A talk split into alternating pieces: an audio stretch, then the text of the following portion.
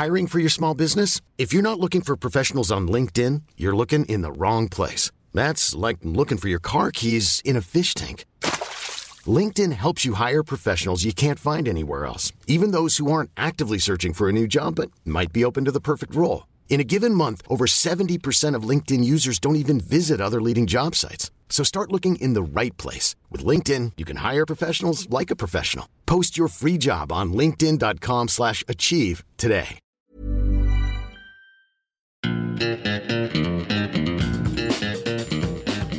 Hi there and welcome to the Stock Club podcast, coming to you from the top floor of my Wall Street HQ here in Dublin, Ireland. I'm James, and with me this week is my Wall Street co founder and chief investor Emmett Savage, and our head analyst Rory Carron. Before we start today's episode, please hit that subscribe button on whatever platform you're listening to us on to make sure you don't miss out on any future episodes. Today, we're talking about Uber's $5 billion loss, asking if We Work is We Worthless, and giving our two cents on Disney's new streaming package.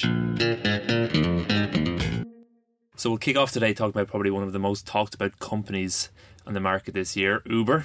So they reported their quarterly earnings about two weeks ago, and the big news that everybody was talking about was that big five billion dollar loss. So pretty hefty loss. But in fairness, most of it was based on stock based compensation related to the IPO back in May.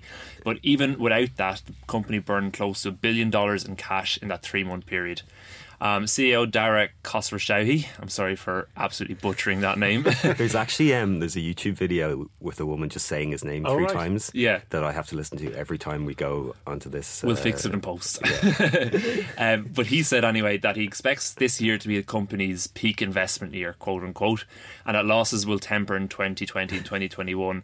Um, but yeah, its stock is down about 20% now from its $45 IPO guidance. Um, and you know the company's kind of going through the ringer in its first few quarters as a public company, but losses aside and stock-based compensation aside, we need to go back and talk about that cash burn because that is that's Tesla levels of of money being spent. The company, by its own admission, says it's in the early stages of capturing what it estimates to be a twelve trillion dollar global market. That's trillion with a T. Um, and that includes all of its subsections like um, freight and uh, food delivery and stuff like that. But when you look at the company's report, um, the overall bookings are rising, but its take rate. So this is the percentage of gross bookings retained by the company after drivers' earnings, incentives, promos, and refunds, and all of that have been taken out. That's actually in steady decline. So it declined 22% in quarter one 2018 and 17. It's down to 17% now in the most recent quarter. Um, and it's kind of it's it's for me. I think the biggest worry for me as I see as Uber as an investment is that we talk about Disney coming in with Netflix and Apple coming in with Netflix, and we always say it's not exactly a zero sum game, that there's room for multiple subscription packages. I don't believe that in a thing like ride sharing there is room for many. I think people are just going to go with the most effective and the most, is particularly cost effective. Um, Uber, infamous for all the incentives they've rolled out, and especially in recent times where there's been a lot of kickback, particularly from their drivers, um, about how the company treats them. There's a lot more drivers' incentives coming in and stuff. Um, and Uh, in the most recent filing, the company said, quote, as we aim to reduce driver incentives and improve our financial performance, we expect driver dissatisfaction will generally increase. Yeah, So- that'll happen. yeah. That's usually what happens when you pay people less. so, so for me, you know, you look at the the five billion dollars spent uh, in the last quarter, and that's a worry. But the more specific worry, I think, is that they're kind of stuck between a rock and a hard place. They've got a high market share at the moment, but as they try and tr- try to become more profitable. Both drivers and users are going to start moving away to other competitors, and they have such an amount of competitors. You know, if you look mm. in the US, there's obviously Lyft, but Uber are spreading internationally. There's other things like Ola, which is in India. There's Careem. There's Didi in China. There's hundreds of competitors popping up, and that's just talking about ride sharing. When you look at food delivery, there's Grubhub, DoorDash, Deliveroo. From every aspect, I think Uber is spreading out too much, and they're gonna struggle to turn a profit. Yeah, and there's a consolidation as well. Over here on this side of the Atlantic, we have Free Now, which is a, uh, a joint partnership between BMW and Daimler to uh, basically uh, vacuum up all the taxi services in 100 cities, and they've put a lot of money behind that brand, and they've grabbed attention and mind Yeah. space. I will say that in, in London, Free Now just doesn't, it's just not even on the radar. Oh, really? Uber's just Right. totally Yeah. dominant. Um, Right, right, right. It's probably important to mention free now is not ride sharing as such. Too. No, It's that's kind true. Of, yeah, That's true, but it is i- i- it's a substitute product. yeah. You know. I, I think um, you mentioned the investment year. Uh, that's that they're being pretty charitable to themselves. Yeah. Yeah. When they say it's an investment year, I think that's a that's code for we're going to keep losing an awful lot of money. So get used to it. And the expression "in for a penny, in for a pound" springs to mind, which I've just adeptly uh, Googled, and it's defined by Oxford as used to express someone's intention to see an undertaking through, however much time, effort, or money it entails. That sums it up pretty well. Um, the, I know the CEO. There, there was a kind of comparison going around after the earnings. It's like people can talk about them as like the Amazon of transport, which Yeah. uh, the CEO Derek Kashershawi did use that term. Thanks. Uh, he did use that term, uh, and you know the the idea being you know Amazon spent an awful lot of money in their early days, um, but. The difference, of course, is Amazon was actually generating loads of cash Yeah. and investing in their future, building warehouses and getting their logistics in order. What what Uber are investing in is this notion that there will be driverless cars soon. Yeah. we really don't know when it's going to happen. Some people think Elon Musk thinks it's going to be in two months' time, Yeah. uh, and other people think it's you know 10, 15 years away. So Driver's are going to be very annoyed about those driverless cars. Um, so moving on then. Another Actually, big- sorry, before we go to moving on. So the question is are you bullish or bearish on Uber over the very long term? I'm bearish. Hmm. I'm bearish. um, I actually think they might pull it off. Yeah, I think so too. I mean, if you have a founder, well, sorry, a CEO who is talking about a 12 trillion opportunity and is giving it a shot, well, it certainly makes you sit up straight. Yeah, I mean, and like they're they're overvalued at the moment. Hmm. Yes. but overvalued can also mean they have a lot of people willing to give them money. Yeah. So Yeah. I don't know. Look, it's it's a really tough one. And the brand strength is unbelievable. Yeah, brand strength's like really Uber strong. is Yeah. now a verb. Uber, Uberification, was it? Uberization, Yeah. the Uberification. Uberification. yeah, that's the one. yeah. So moving on to another company that's had a lot of flack, maybe poured out recently. Rory, I'll let you lead in with this. Yeah, we're going to talk about WeWork. It's the company on everyone's tongue. Uh, they are. Oh, I had so much fun reading about this company over the last few days, and when I got to it, I was like, you you have all these notes, and you go, where do you start? Yeah. Like, where do you start with? There's so much going on. Um, but anyway, so they posted their S1, which you should really think of an S1 as like a company's uh, dating profile um, or uh, their cover letter for a job application. You know, you really want to push your best self forward. Uh, so the first line of S1s are obviously always very interesting as well. We've had uh, some good recent examples. It was uh, Snap, Snap, yeah. where Snap, we are yeah. a camera company. Camera their company, first line. yeah. So I'm just going to read the first line from WeWork's S1. Um, okay, here we go. Uh, we are a community company committed to maximum global impact. Our mission is to elevate the world's consciousness. Isn't that That's really- better than we're a camera company. Isn't that, isn't that really like Timothy Leary What? kind of Oh, please acid save trippy? me. Yeah. But it's actually it's so perfect because what follows is one of the most bizarre, abstract experiences I've ever had in, Okay. my, in my life. It sets the stage for one of the most bizarre S1s I've ever read. So, you know, what you really want from an S1 is you want to see a company that has a clear vision of what they're doing and how they're going to make money and how they're going to grow in, in the future. Uh, there's a company called Triton Research who do equity research and specifically focus on IPOs. And I'm just going to quote what they said about it. Uh, the prospectus, which is their S1, is a masterclass in obfuscation. Wow. Wow. And Triton actually has what is called an obfuscation index, which measures how how kind of straightforward companies are with these filings, and they have a really quite a good track record. Like companies that are very straightforward and open about things tend to do very well, and companies that don't tend to perform poorly. Um, so yeah, that that quote from uh, from from Triton, a masterpiece of obfuscation, Wow. is is Says quite on, is quite on Yeah. the ball. Yeah. So uh, yeah, some examples um, of the obfuscation they're talking about. they just give us so little information of you know how those locations are performing, or even like we don't even know when the locations were opened. You know, so they there's instead you get this kind of they have this really weird infograph, which is just a map of the world and all these dots everywhere, and they're all linked with Yeah. spi- like a kind of spider web Yeah, link, yes, yeah. but no legend to tell you what these links mean or when the when the place opened. Uh, they don't say how profitable each workstation is. Really? They don't say give out any idea of like is there brokerage fees involved? Hmm. Uh, what's the lifetime value of a of a of a member? Like all this stuff is just kind of left for you to kind Yeah. of guess. Yeah. Um, so that's one element of it. Uh, then there's an awful lot of corporate governance stuff, which is you know really mad. The corporate structure, their simplified version of the corporate structure, which they give a graph on, Hmm. looks like the blueprint for a nuclear submarine. It's just so uh, crazy. There's all these, you know, different companies all operating kind of Yeah. semi-independently around the world, and some of them are management contracts, and some of them are ownership contracts. It's just crazy. But like, there is there like there is a bull case there for this company somewhere.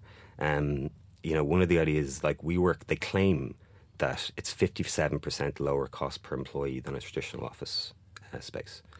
Um, so the only way the only way they're going to get in there is by putting more people in the space, and they they claim to have figured this out. You know, someone worked out that they could be operating an employee for every 50 square foot, which is about five times better than a traditional office space. Yeah. So that could be the technology element to that. And if they can pull that off, that's great. But unfortunately, you just don't know. We don't know what they're doing. The the you know, if, as, as your man from Triton pointed out, you know, if you build a better mousetrap, Yeah. explain Yeah, explain yeah, why it works.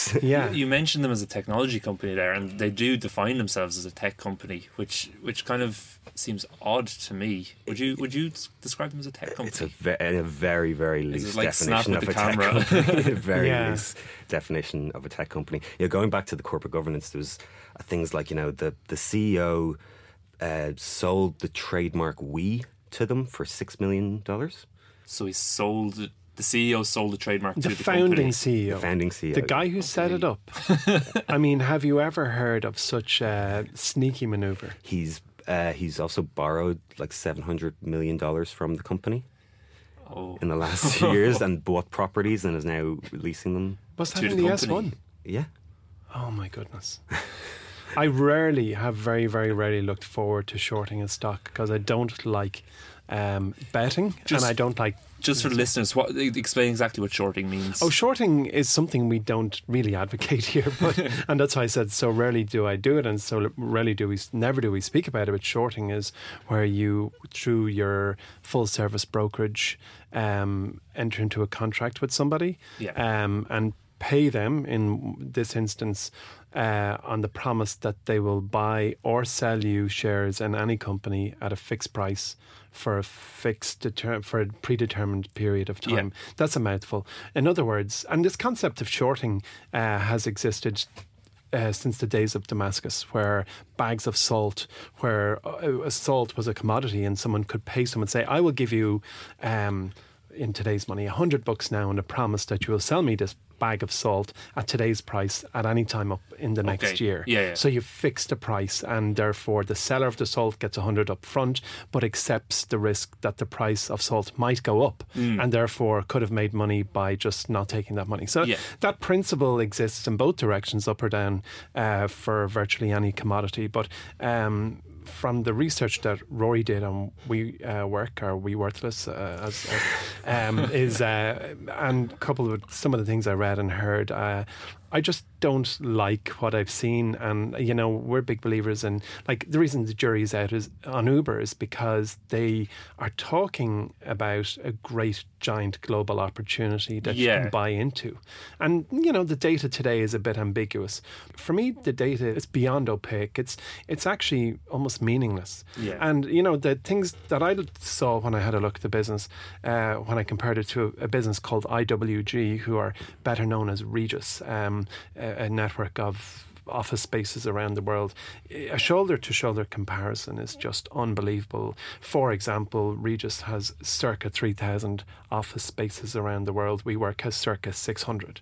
Uh, but WeWork's uh, indicative value at the moment is $47 billion, where Regus is $3.5 billion. Regus is profitable. WeWork has circa 2 billion in losses. Yeah, I saw that comparison as well. I was like, the only thing that's really separating these companies is that WeWork is the the plans are so audacious. Like Yeah. they are the ones who are Yeah, saying the we are going to own the Yeah. entire world, whereas. IWG have no such plans. This is They're- true. They're they're, Yeah. they're keeping it kind of more down to earth. Exactly. and Um, it could be the technology company thing. It's kind of like Snap realized, look, we can't say we're an app, so we're a camera company. Yeah. Perhaps. And I think um, uh, WeWork uh, said possibly, well, you know, real estate, REIT, whatever, it just doesn't sound right for a tech company. Yeah, the, I mean, this is the thing. Like reading through it, you're just you're trying to grab any thing that will give you a sense of how the how the business is operating, where they're making their money, and how it's Yeah. working, and you just can't. It's so all over the place. It's yeah. I've- What is their critical metric? Or Yeah. two or three? exactly. Yeah, you're Yeah. really looking out for that. I think early stage companies, Yeah. of which My Wall Street is one, is forgiven not having that metric that you slavishly uh, pursue. Yeah. But I think when you go to float, it's time to say to the world, here's the thing we do, and here's how it's measured. You're So- putting yourself under the microscope. and totally, scope, yeah. yeah. And like, so people like the three of us and everyone else in the world who is going to forego a pleasure today, possibly by investing, should know what is the thing that are things that we should be watching. And, and but we work, I, I'm, I'm at a loss. Yeah, I don't know. Look, the, their last private valuation was 47 billion. Obviously, Uber and Lyft both took a big haircut on their past Yeah. private valuations when they went public. So it's oh, so up in the air as to where this one's going to start off. Yeah, I really yeah. don't know what the market's going to tolerate when it comes to this. So, So buy, getting the- sell, or hold. yeah, I was just about to say. I'm I've already getting, shown my hand. I'm getting the feeling we're not so bullish on WeWork. Well, the thing is, I like the idea of like the company. Like, obviously, there is benefits to the Yeah. business. It's mm. not a bad mm. business. And they're Yeah. beautiful offices, and people are attracted to aesthetics, and founders and businesses will want to go there because they're mm. in cool locations with pretty setup and free beer or whatever. But at the end of the day, it's the economics of that business over the long term. Yeah, I mean, look, the, I mean, the one thing they do and they do really well is they, try, they they turn a fixed cost into a variable cost, which is great for tech companies. It's like if you're a tech Yeah. company and you're growing, Yeah. You know that the idea that you can go from two seats to twenty seats in a Yeah. month Yeah. without any kind is- of movement great. is really Yeah. really powerful. Yeah, that's right. Um, so yeah, I just wonder what, what it's worth. Yeah. What's the Yeah. and you know is the you know Scott Galloway did that little Twitter video where he talked about what happens in a recession if you have all these ten year leases and all the people that you're who are paying you money have two month leases. What happens then? You get Yeah. stuck with all this with all this inventory that you're not going to be able to shift. So yeah, yeah. So, so when are they e- expecting or due to go public? It'll be in the next few weeks. I haven't got a, yeah. a- So- a final date yet. I'm sure we'll be talking about it again. Mm-hmm.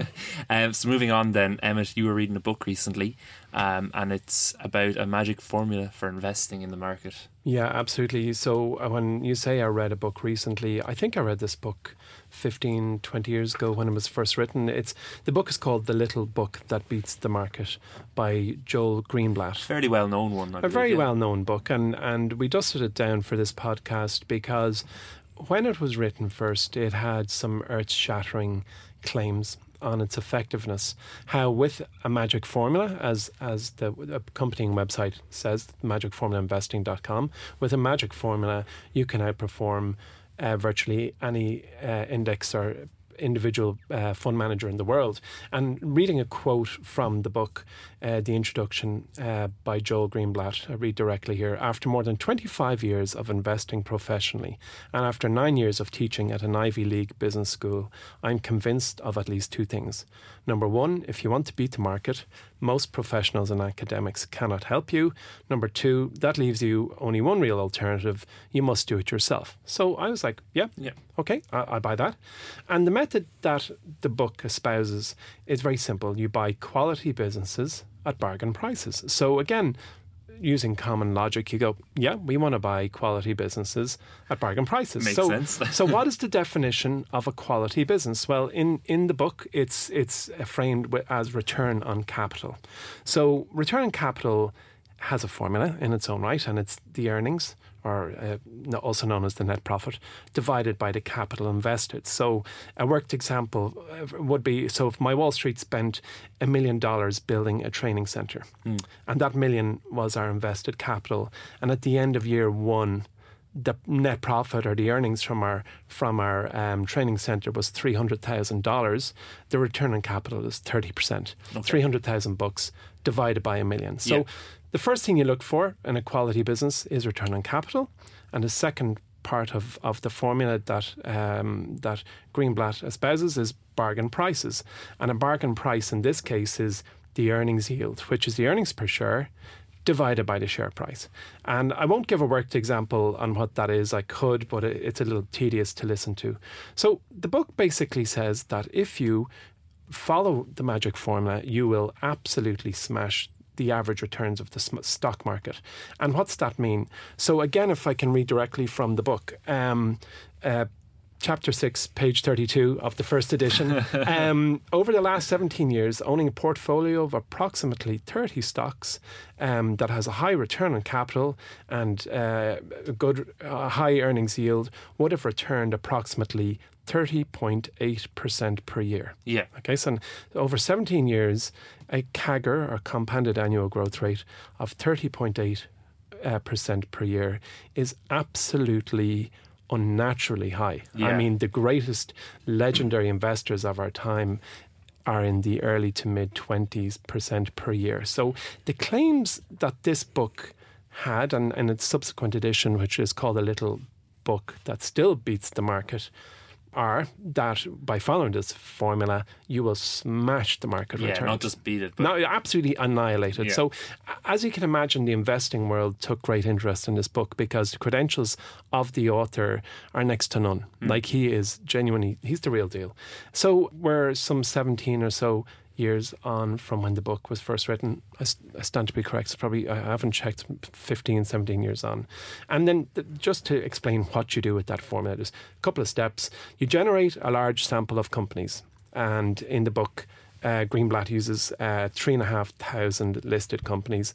Uh, you rank them based on return on capital, as explained, and you then rank them based on earnings yield, Mm. as explained, and uh, you add the rank for both uh, for, for each firm, and you purchase the 30 best. And you put it in your diary to, to, in one year from now, come back and refresh your portfolio based on a couple of other little criteria.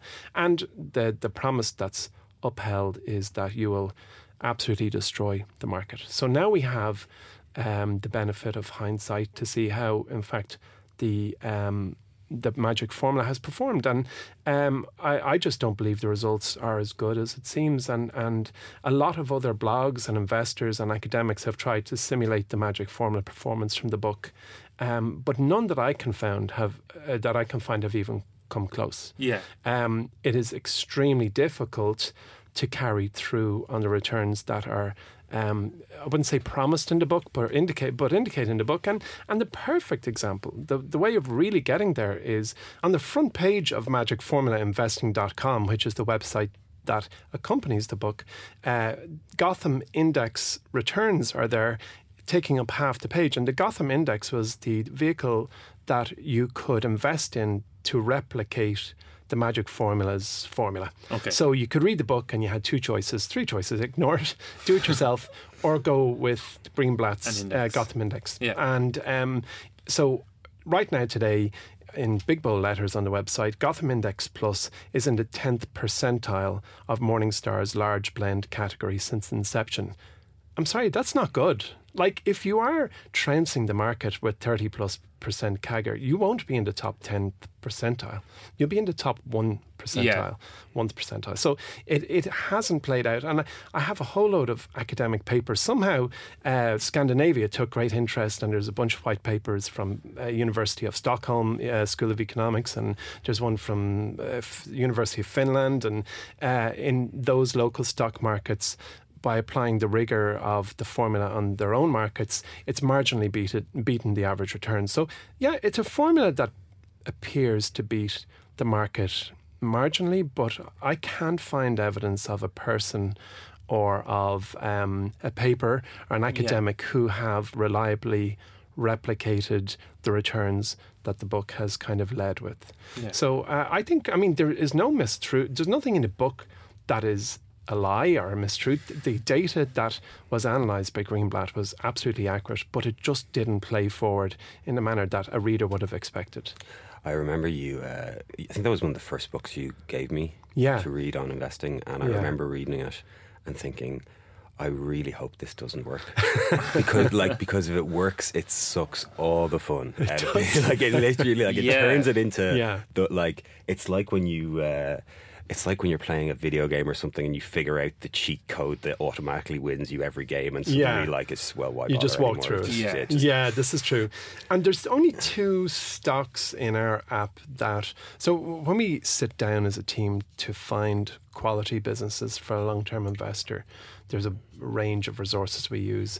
And frankly, uh, the Magic Formula Investing website has never, sorry, almost never been one.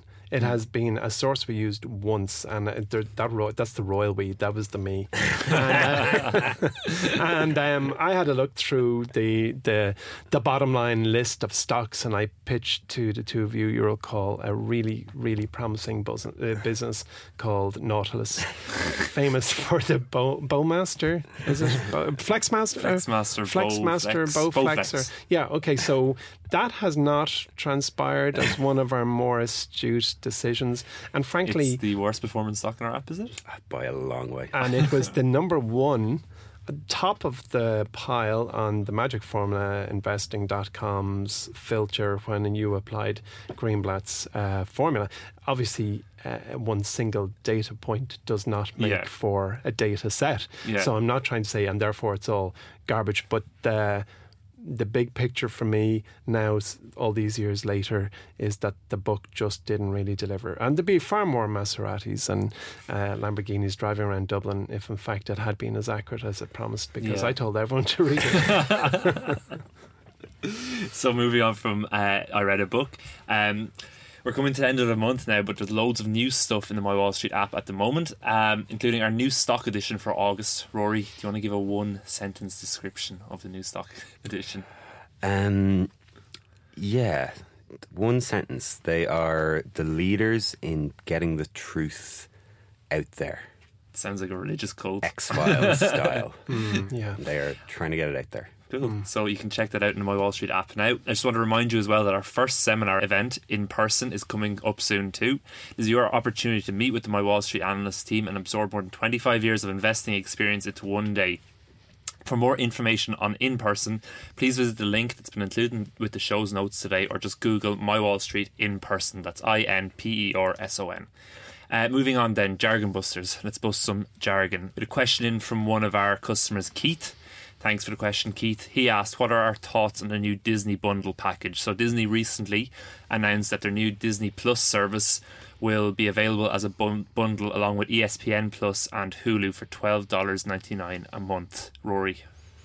Yeah, it's um, that was the the big announcement from their earnings. So they they they missed their earnings. Yeah. uh, because they were spending an awful lot of money trying to kind of incorporate Fox's assets into their. Uh, into their operations, but um, the, the kind of headline uh, story was that there will be a bundle. Uh, Bob Iger had kind of already had already kind of put it out there that it was a possibility, but now we actually have like even a you know, confirmation of it, in, in, at least um, that for twelve ninety nine a month you'll get Disney Plus, uh, plus an ad supported version of Hulu, Okay. um, and uh, ESPN Plus. Yeah, it was quite kind of. It struck me the very first thing I thought was that's the same price as Netflix. Yeah, it's, uh, it's definitely uh, focusing in on the Netflix uh, c- customer, and like it's you know we've talked about Disney Plus a lot before, and we broke down the the actual product when it first came out, and I think I was blown away by how good it looked. Anyway, from a from a consumer point Yeah, of it was view, stunning. you know they had their their press launch in comparison to. Apple Pluses was just, you know, apples and oranges. Uh, no pun intended there. Um, but yeah, I think this is going to be a really, really good package for people. Like if you th- like, uh, Disney Plus is is going to be a big feature in, Yeah. in a lot of American households. Yeah. um, because it's just it services a need that is there, which is that kids need entertainment, and if you want to, you have a family friendly, hundred percent safe, no parental controls needed. Watch whatever you want on this service. Yeah, You're going to have, and they'll be sitting there and they'll be watching it, be Yeah. happy for hours watching. Um, Yeah. Marvel films and. But you're right there, Rory. As a parent, um, and my kids have their own Netflix uh, account, uh, they can drift over and watch stuff that I'd prefer they didn't see. And uh, uh, you're absolutely, that is a huge, huge sales point for virtually any parent in the world. Um, yes, so that, I think that's it's going to be a, a no-brainer really for an awful lot of parents. Um, Yeah. And then, you know, if, if there's any sports fans in the house, ESPN Plus is there. Now that's not going to be I don't think that's big a, a, a sales pitch as part of the sales pitch as, as people think because Yeah. to get the big events you still need to have cable and ESPN so Mm-hmm. it's kind of a diluted version of Yeah, okay. of it. But Hulu is is like the adult centric content then. So you Yeah. really do have a kind of all in one package for. Yeah. the whole family, Yeah. essentially. Yeah. And if there's a sports fan there, all the better. Yeah, yeah. Um, but I still don't think it's going to be a Netflix killer. I still think Netflix is going to end up being the baseline that nearly that most households have. And Yeah. this could possibly be number two on the list. Yeah, Hmm. okay. And then you might have a couple of, you know, ones that you check in on for particular shows and, and switch back and forth between Hmm. Yeah. a couple of different ones. So could a company like Roku, which is quite like service agnostic, could they be the big winner out of all this? Just to Uh, go off on a tangent. Yeah, I mean, there's a there's someone called someone referred to Roku as the one stream to rule them all. Um, so if they can uh, if they can be part of all that, yeah, Roku will, will benefit as well. Yeah, cool. So the next question we got in was from another customer, and Emmett, I'm going to point this towards you. Um, they asked, "Is there ever a point when outstanding shares are not available? So, for example, if current shareholders don't want to sell and therefore no new buyers can't buy stock." Yeah, absolutely. And it's a question about stock liquidity effectively. And stock liquidity is, is the ability to buy or sell a stock without affecting the price. Uh, so that means that there are enough shares out there for someone to sell at any point in time or Yeah. to buy at any point in time. And uh, stock markets um, have a function called a market maker, and, and a market maker is effectively a company or a person, an individual that always quotes a buy and a sell price for a share. So you can look at that share you fancy and, and get a, a bid or an ask, as it's Yeah. commonly referred to by big service, full service brokerages. So they essentially are a liquidity provider and they make a profit off, off what's known as the bid offer spread. So for big businesses, um, it's general rule, large companies, you can always buy or sell the stock that you want to buy in the moment Yeah, because of the functions provided by your full service brokerage. Um, and and in giant markets, you know, the US in the in the SEC and the Security Exchange Commission in the US um, defines a market maker as a firm that stands ready to buy and sell a stock at all times. Yeah, so the liquidity Yeah, up, yeah. exactly. So with your big brand stocks, there is always a market there, and the system is set up uh, in order to help somebody uh, achieve the price they want. There's a couple of exceptions, and I'm sure those exceptions are where the question is pointed. And let me actually give an example. About two years ago, JT, my Wall Street's co founder, and I went up to NASDAQ's First North Exchange in Stockholm City for the flotation of an Irish company called Zutec. And their market cap at flotation was something, and I'd, I I stand to be correct, was something like $20 million Yeah. which is really, really, really small. It's smaller than a nanotech. It's it's microtech, you could say. Although then again, hold on, nano is smaller than micro. So uh, anyway, it was small. Um, so uh, We so- knew your physics degree would come At last. at last. finally. I've been waiting for this moment. Stop the clock. Um, drops the mic. So uh, Zutec were floating at some like 20 million, and and uh, I think that's as low as you go, and, uh, and uh, you can go. And it begged the question, and I asked the question, how do you sell your shares? I actually asked one of the founders, you know, how will you take money off the table without crushing the share price. I mean, if that person was inclined to try and liquidate $4 million of their stock, which is not entirely unreasonable if you're in the autumn of your career and Yeah, you've worked yeah. your whole life to this point. In that case example, that could be the twenty percent of the entire business, and and the so, so is an extreme example of the need for liquidity. And the answer to that question was, as you could probably guess, and in that case, the CEO or or his advisors would need to go out and find a buyer Yeah. and bring the buyer to the exchange, if if you like, so the deal is done before even heading into the exchange. Okay. So the first point of two is that the smaller the business, the more illiquid its shares become, and that's why we say for small cap companies, you know, you should make sure that you are uh, buying shares in the middle of a normal trading day at least, or have limit orders and, uh, on your on your small companies.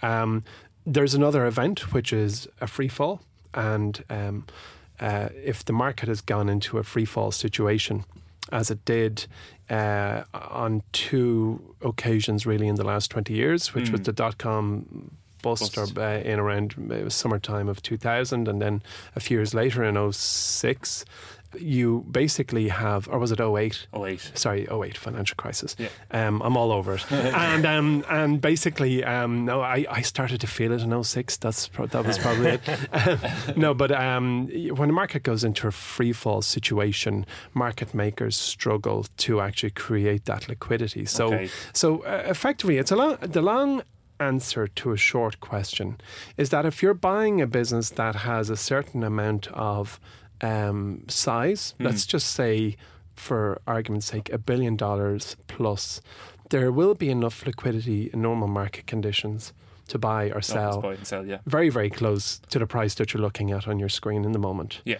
Uh, other factors come into play if, you know, all hell is broken loose and everything is on sale Yeah. and everything is falling. Um, but that is an exceptional Yeah. circumstance that has different dynamics. Okay, cool. Uh, so let's move on to elevator pitch then. So for this week's elevator pitch, I asked you guys to pick a company that's experiencing some success at the moment, but that you feel there's storm clouds gathering on the horizon. So they might be in for a bit of pain over the next few quarters or years. Um, Rory, let's go to you first. We're running out of time, so I'm only going to give you 30 seconds. Oh god. Well, uh, just yeah, okay. Um, so the company uh, company has been incredibly successful over the last ten years. I think it's up thirty two fold. Uh, if you'd held it for the last ten years, is Domino's Pizza, and their last quarter was just a real disaster. They missed gr- uh, sales growth by a big margin, by like twenty million. Their same store sales was supposed to be was expected like four point eight dropped down to 3%. I think they are really feeling the pinch from um, ride sharing companies like Uber Eats and uh, Grubhub and things like that because what they had, their big thing was how frictionless it was to get food delivered to your door. And I just don't think they have that economic moat anymore. Okay, interesting. They were, Domino's were one of the biggest winners of the last Oh, yeah. like five years, ten Definitely years. one of the most successful investments someone Yeah, ever made. yeah, that's for sure. Cool. So, Emmett, your company that you feel is in for some pain soon. I'm going for a multi-year pain story. I, I I'm going to go with Sanderson Farms, ticker S A F M, and Sanderson Farms basically uh, sell frozen chicken. Yeah. Uh, they kill chickens, they freeze them, and they sell them. And uh, the end uh, buyer does what they will, which is usually cook them. So um, Sanderson Farms had a hell of a run. It's just been a, a huge growth story um, from the late 90s. And today is a 3.2 billion dollar frozen chicken giant. And the reason that I'd be slightly bearish over the long term is I think that the world is waking up to um, the supply chain of of anything to do with meat, and that there's substitute products on the horizon that are ultimately going to erode um, the business's model. Okay. So you're looking at companies like Beyond Meat and Exactly. okay, interesting. Um, I don't know. I think maybe the Domino's one. I think uh, it's an interesting angle, and it's a it's a company that's been on such a rise recently. Mm. I like the Sanderson Farms pitch though. I think that's a good Yeah. as well. Yeah, and also, I mean, uh, is it true that Domino's shares have outperformed Netflix over kind of a ten? I've certainly read If, that. if they haven't, it's it's close. Yeah, Yeah. yeah, yeah. So that's about it from this week's Stock Club. Um, don't forget, there's loads of great new stuff in the My Wall Street app at the moment, including that new stock edition. If there's anything you want us to discuss or explain on the next episode of the podcast, please make sure to get in touch on Twitter. That's at My Wall Street HQ. Or email us at pod at mywallstreet.com. That's P O D at mywallstreet.com. Please don't forget to subscribe to the Stock Club, and if you're enjoying us, please leave a review for us on whatever platform you listen to us on. That's it from us here. We'll talk to you in two weeks. Happy investing.